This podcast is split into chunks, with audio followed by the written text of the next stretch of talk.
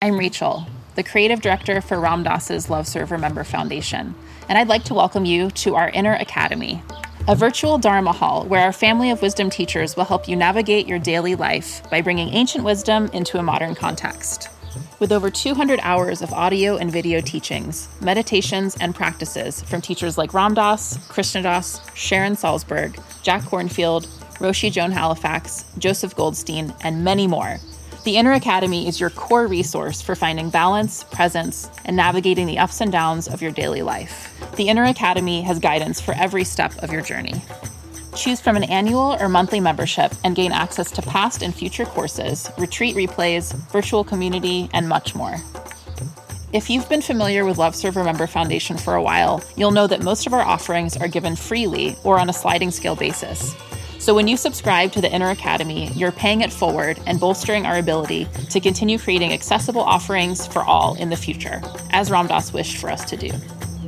Be here now and start your journey with Ram Dass's Inner Academy today.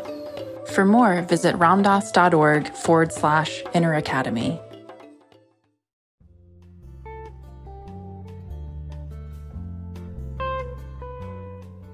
Welcome to Dale Borglum's Healing at the Edge. We are very happy to share with you Dale's profound insight and open heart. Please go to BeHereNowNetwork.com slash Dale to support this podcast. So in several disciplines of spiritual practice, there are, there are two main paths. There's the path of yoga and the path of tantra. Yoga is the path of eliminating obstacles through control. You notice that you're angry or you're frightened or you're agitated, and you do practices to eliminate what it is you're feeling. In fact, in yoga, there is the Ashtanga yoga, the eight limbs of yoga, and that includes such things as meditation, concentration, breathing exercises, pranayama, hatha yoga, the postures, moral discipline, controlling the senses, positive duties like doing rituals. And then finally, at the end of all that, you get to samadhi or bliss. But it's a long path of controlling, gradually wearing away the obstacles to get to that place of uh, samadhi or openness or bliss. In the healing path that we've been talking about, the first two sections of invocation and compassion are essentially yogic practices of learning to do various practices to deepen your awareness, to deepen your compassion. Somatically, we've been talking about grounding, centering, appropriate boundaries.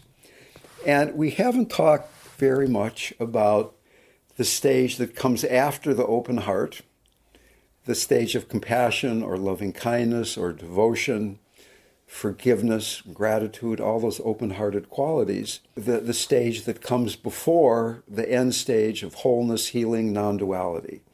And on our healing paradigm, we've called that stage empowerment. Today, we're using a much more common term, although a bit more traditional, if you will, of Tantra. And Tantra, instead of controlling and eliminating obstacles through control uh, or suppressing with awareness, if you will, suppressing difficulties, Tantra applies discipline to the releasing of goals and attainments.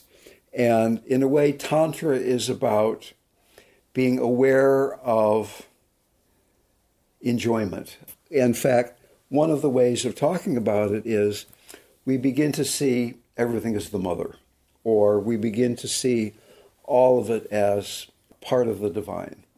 Now, it's very difficult to do this until we've done a bunch of yoga, until we have spent a lot of time cultivating enough awareness and enough compassion so that we can begin to have this very different, juicy, loving, open relationship with our experience.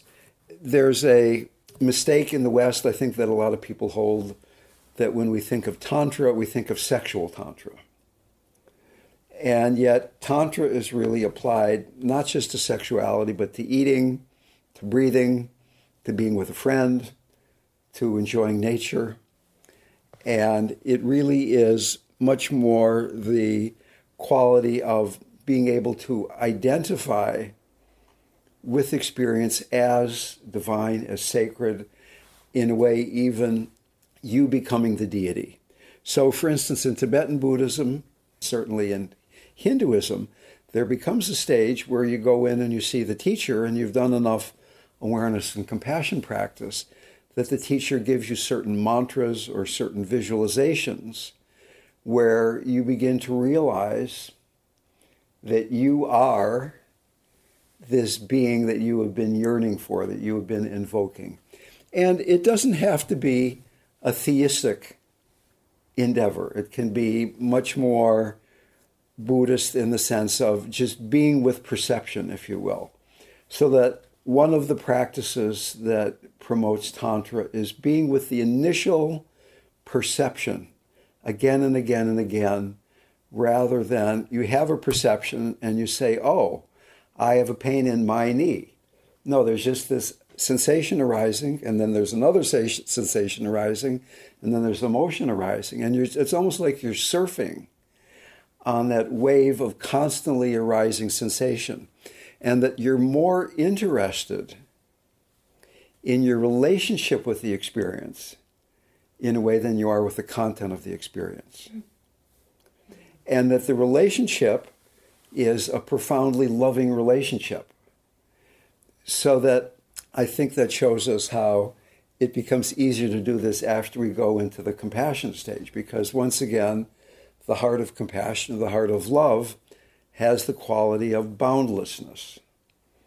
And we still have the content of experience. In Tantra, you still feel the pain in your knee or the joy in your heart or experience the pleasant or the unpleasant emotion. But because your heart is so open, there isn't the need for resistance. There is this dying into love, if you will, with each experience as it's arising and that you're, you're more interested in this loving relationship with a rising experience than you are with the content itself. As an example, you or I are driving down the freeway. Somebody does something very recklessly and selfishly.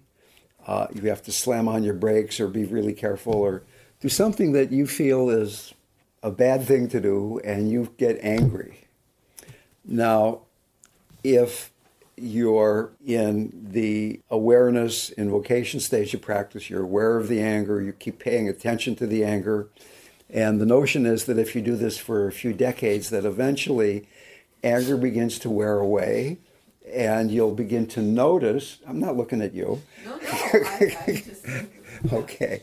You'll, you will begin to notice and you'll begin to directly experience that being caught in anger causes suffering. And you realize that I don't want to suffer, and there is then a kind of a natural movement toward wholeness.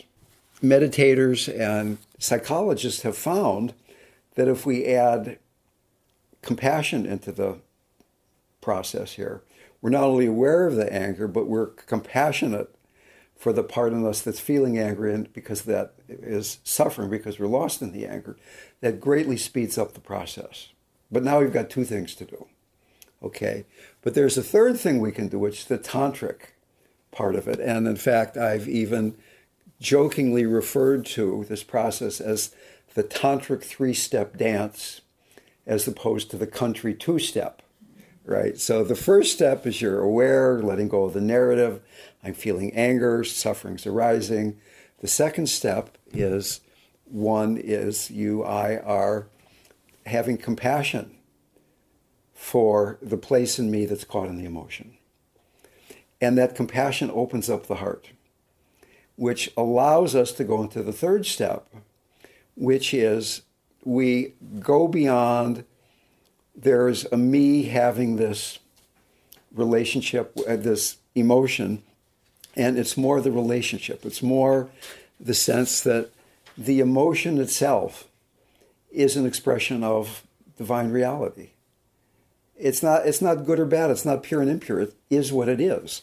So in, in yoga, in a lot of schools of yoga, people pay very careful attention to what goes in and out of their mouth. They don't drink alcohol, they don't swear, they say nice things, they pay attention to how they breathe and how they sleep and how they move their body. And in Tantra, the notion is that anger and whiskey and sex are just as much God as calmness and celibacy and chamomile tea. But there is still a me who is having this tantric relationship with experience. It's not non duality yet. Okay, it's the, it's the stage before non duality, but we're going beyond pure and impure. And it's a really tricky practice because there is profound enjoyment and ecstasy available when you go deeply into sensory experience without any any judgment, without any superego, without any embarrassment, without any grasping. Tantra believes that there is literally no particle of reality that isn't capable of revealing ecstasy, and that everything that exists is full of light and awareness, which is a quote from a woman Tantra teacher called Sally Kempton. I used to be a yogi, but to, in, to be honest with you, I don't do a lot of yoga practice. If I want, I had meat for brunch today. I occasionally have a glass of wine if I feel like it. I meditate in a more tantric way where it's kind of a relationship with God rather than I'm trying to control my breath or calm things down. Mother Teresa, when she would be going out into the streets of Calcutta to find people to bring back to her hospice, she said, I, I see a leper in the gutter, and as I come to pick him up, I see Christ in his distressing disguise. So, in a way, it's all Christ in his disguise. Sometimes the, the disguise is much more distressing than others. And I would suggest that when somebody is dying or somebody is a leper in the streets of Calcutta, the disguise is so tattered that it's maybe easier to see Christ than when we look around the room. Because our disguises are so much better, right? We've gotten used to believing each other's disguises and we see the stories, the identities that people have been presenting as here's who I am. I have this personality and these patterns, and you know that's who I am. Is it possible to look around the room and see Christ, or see the Mother, or see the Buddha, which is vibrating in every cell in everybody's body in every moment of our experience? I was with Maharaji, and he, uh, I was with my friend Mohan, and there were a bunch of Indian people there, and Maharaji was talking to the Indian people about something, and he turned to Mohan and me and said, "How much do you have to pay for milk in America?" And Mohan made a quick calculation in his head and said, "Oh, Maharaji, it's X rupees per kilo, which is the way you buy milk in India." And Maharaji said, Oh, that's so much. And he turned to the Indians. He was going on and on and on about how much these Americans pay for milk. And I was starting to feel kind of bored and thinking, you know, I'd just gotten out of Stanford. I had my PhD. I'm thinking, you know, maybe, maybe this isn't the right place after all. I mean, what do I care about the price of milk in America? And then he turned back to Mo and said, How much was it again? And he did the whole thing again. He's talking on and on. And I'm thinking, really, you know what? Maybe this guy isn't who Ram Dass said he was. I was kind of really dumbfounded. And all of a sudden, there was an explosion in my mind, Uh, this realization, and I know it came from Maharaji. I can't tell you how. But he said, we could talk about interesting things, we could talk about God and important things, but that just makes the mind busy. If we're talking about trivial things like the price of skim milk in America, it gives us the opportunity to rest in this ocean of bliss that's always available, this tantric relationship with experience. And I went in, into this deep bliss state for the rest of the day. I could barely talk. I was so overwhelmed with love. The point of the story, at least to me, is that's always available. Maybe it was easier sitting in front of Maharaji, but I'm sure that everyone in this room has had that experience at one point or another, where maybe looking into someone's eyes, or the birth of your child, or some time out in nature, where life was clearly just an, an expression of the loving nature of reality. In a way, spiritual practice is undoing the conditioning that veils us from that realization. And when you meet somebody who is living in that reality, it is quite remarkable.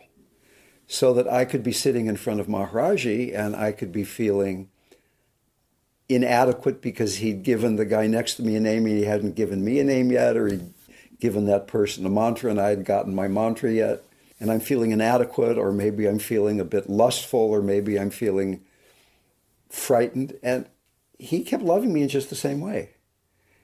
I had really loving parents. But if I was bad enough, whatever bad means, they would pull back a little bit. And almost everybody I've met in my life, with a few remarkable exceptions, love in a conditional way because they love themselves in a conditional way. I can tell another story where I was with Maharaji and I uh, had just gotten to India. I was my mind was chaotic from all that time studying mathematics at Cal and at Stanford. And I said, Maharaji, how should I meditate? My mind is really a mess. And he said, See all women as the mother and you'll be able to meditate, which is really a tantric teaching, right? That instead of trying to control my mind, if I see it all as the mother, if I, you could see all women as I could see all women as the mother, I would be in that open state. I would be in that juicy relationship. I would not be caught in clinging and attachment. There are traditional practices. Some of them are theistic, some of them are very non theistic. There are theistic practices where you are attracted to a certain deity, the Divine Mother, Hanuman, Krishna, Amitabha Buddha, whatever it might be, Tara, and you, you say a mantra to that being, you visualize that being, you, you begin to realize that you are the nature of that being. And maybe I even got slightly distracted from your question about what I would be doing on the freeway, is that anger arises. And anger from the standpoint of yoga, is, is an obstacle to be overcome. From the standpoint of Tantra, anger is exactly the same energy that we use to meditate with. It's the same energy that we create with. It's the same energy that distinguishes between wisdom and ignorance. When somebody comes to a meditation teacher and the meditation teacher says, Oh, do you have much anger in your life and the person says, Oh, I'm hardly ever angry, the meditation teacher probably thinks, well, they're not going to go very far. but if somebody says, Yeah, I've got a lot of anger, the teacher says, Good, this is energy we can work with here. It's the same energy. So, from the standpoint of Tantra, there you are on the freeway, you're angry, and in an instant, you can transmute anger into wisdom. Vipassana meditation, Theravada Buddhism, awareness, mindfulness practice gradually eliminates obstacles through awareness. Compassion transforms gradually but much more quickly obstacles through compassion and love. And Tantra has the ability to instantaneously, in a moment, in a mind moment, to transmute what yoga would call an obstacle into a loving relationship with the divine.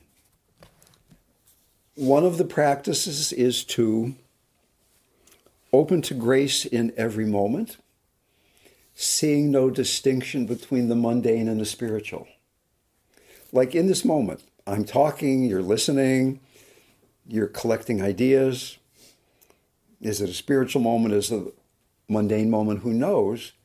But is there grace available in this moment? Or are we caught up in the notions that are being presented through the words.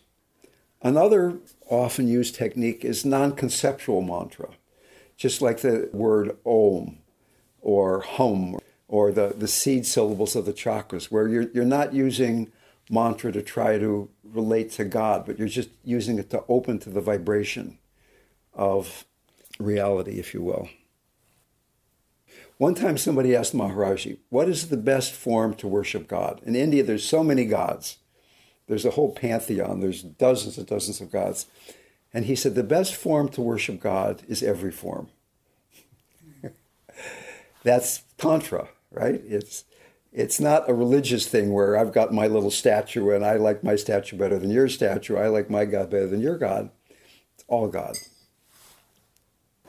I will admit that there are certainly times for me, and I'm sure for you, where the obstacle is so stuck in our psyche that what I'm talking about isn't possible. That at times we have to go back to yogic practices with no blame or regret. At times we have to go back to yogic practices and uh, become aware and develop compassion or get grounded and centered and do the things we've been talking about. But I would suggest that we can get caught in these yogic practices for a long, long time, not realizing that, at least for certain issues that are rising in our lives, we can do that instantaneous transmutation that it doesn't have to be a big deal. That once you've had that experience one time, you can do it again, and you can do it again. You can keep surrendering into that wholeness. And in a way, what we're talking about here in Tantra is surrendering into a level of reality, a level of consciousness that's always there, but is often covered over by our character structure. Tantra teaches work hard to liberate yourself from all want, from all attachment. And letting go of attachment then reveals this, this alive beingness presence that is, is inherent, innate in every experience, no matter what the content is.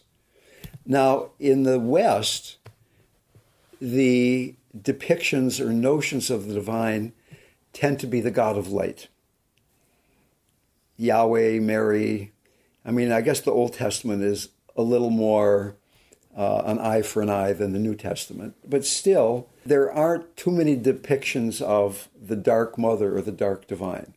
There is the Black Virgin of Guadalupe, maybe, and a few other things like that in Hispanic Catholic traditions.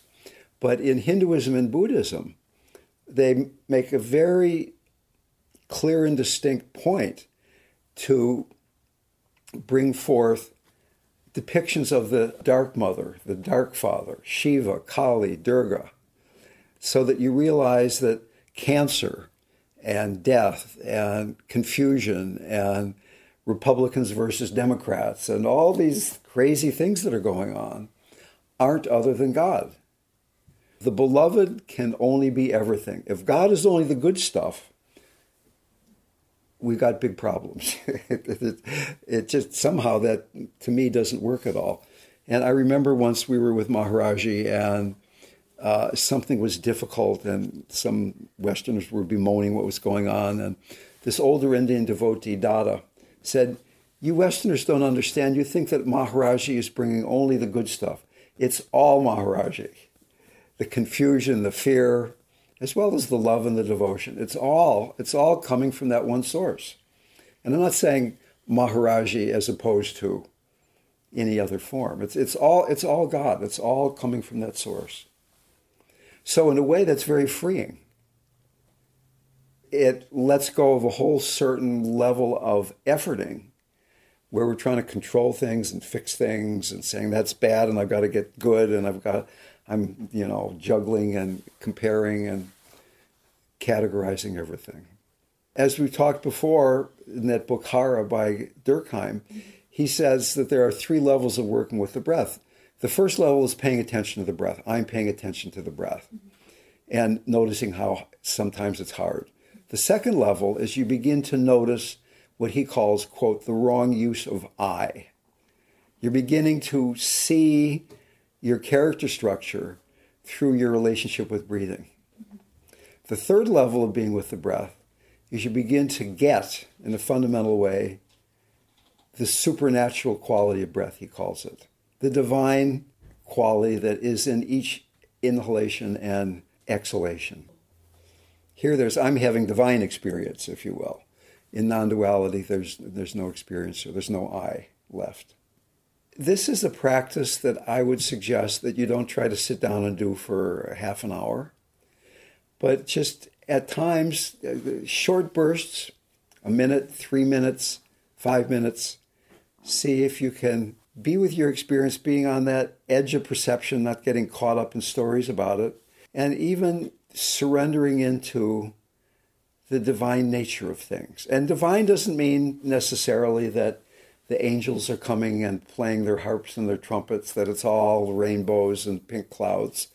It can be very simple and straightforward, but there's a there's an aliveness, there's a sense of beingness that one is experiencing. So that sometimes the breath is just the breath, breathing in, breathing out, and sometimes there's a sense of presence that's being revealed as we're breathing.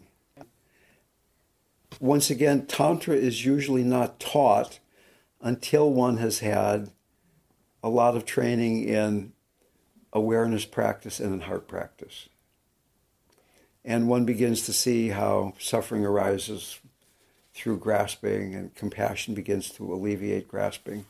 I mean, I remember another story here. I was in India, I was doing these Goenka retreats, 10 day meditation retreats, and between number two and three, or between three and four, or something, I don't know, I had to go and cash some traveler's checks. And it was an hour away to get to the closest bank. So I, I took this rickshaw, I got to the bank. To cash a traveler's check could take like two hours in a small Indian bank. I'm waiting there, and somebody else comes into the bank who's also at the meditation retreat. And I said, Hi, what are you doing? How's it going? He said, Well, I'm watching my breath, aren't you? And I, I was just enjoying being in India so much, I wasn't watching my breath at all. I was, I was watching India. and so, yeah, it's hard. It takes discipline. I'm not saying that I was wrong and he was right or the other way around. I don't even know. But what I'm saying is that for me, this tantric approach has much more juice and appeal than just trying to be a yogi and watch my breath and eat carefully and the point of these beginning practices is to balance the mind enough that it's not chaotic it's it's quiet enough that what we're talking about is often possible. And there will still be places like, as I said last night, I got a text message from the Fairfax Police Department saying, and I was an hour from home teaching a class, and I got a text message from the police saying, evacuate your home immediately. I said, whoa. And I said, well, I've evacuated. I'm in San Francisco, right? and then three minutes later, I got another text saying, "We didn't mean you. We meant the people in the building that contains the the unit where the fire is." But it was only like a one minute walk from my house where the fire was. But for three minutes there, I thought, yeah, maybe my house is on fire. That was challenging. If you're angry because it's traffic or something and you find anger difficult, and you're not able to transmute the anger into the sense of beingness, and you feel a little frustrated, can you transmute the frustration? I just found a quote in those last few days from this poet Kabir. Wherever you are is the entry point. Maybe the anger is too hot right now, but maybe in 10 seconds it's, it's calmed down enough that where, wherever that is, you can do the transmutation start practicing with not the 500 pound gorilla in the room, but the, the more workable experiences where you're not really angry or rageful, but you're slightly irritated, or you're a little bit bored, or a little bit agitated, or something. And can you use that? Like, I use that uh, story with Maharaji and the price of skim milk. I was really, I was bored. I had the advantage that I think he gave me some direct transmission of something. But that, that direct transmission is always available. in the moment, anger is your life. In the moment where you're angry, that's it's anger, and anger is hard to be present for, and anger can threaten people, and anger tends to dump unhealthy chemicals into your bloodstream and all those things. But anger is just anger. Yeah, so there's no need to judge yourself, and that's one of the gifts of tantra is that the pros and the cons of yoga and the tantra. The the the pro of of yoga is that you have some control over your life. You're you're not out on this precipice of drinking and fornicating, doing all these things. The the con of yoga is that you can be really controlling. You can get kind of dry. Whereas the, the pro of, of Tantra is that it's all God. It's you don't have to control, you can relax. But the danger is you can get caught in enjoyment. And it's a very difficult path to embark upon without a teacher.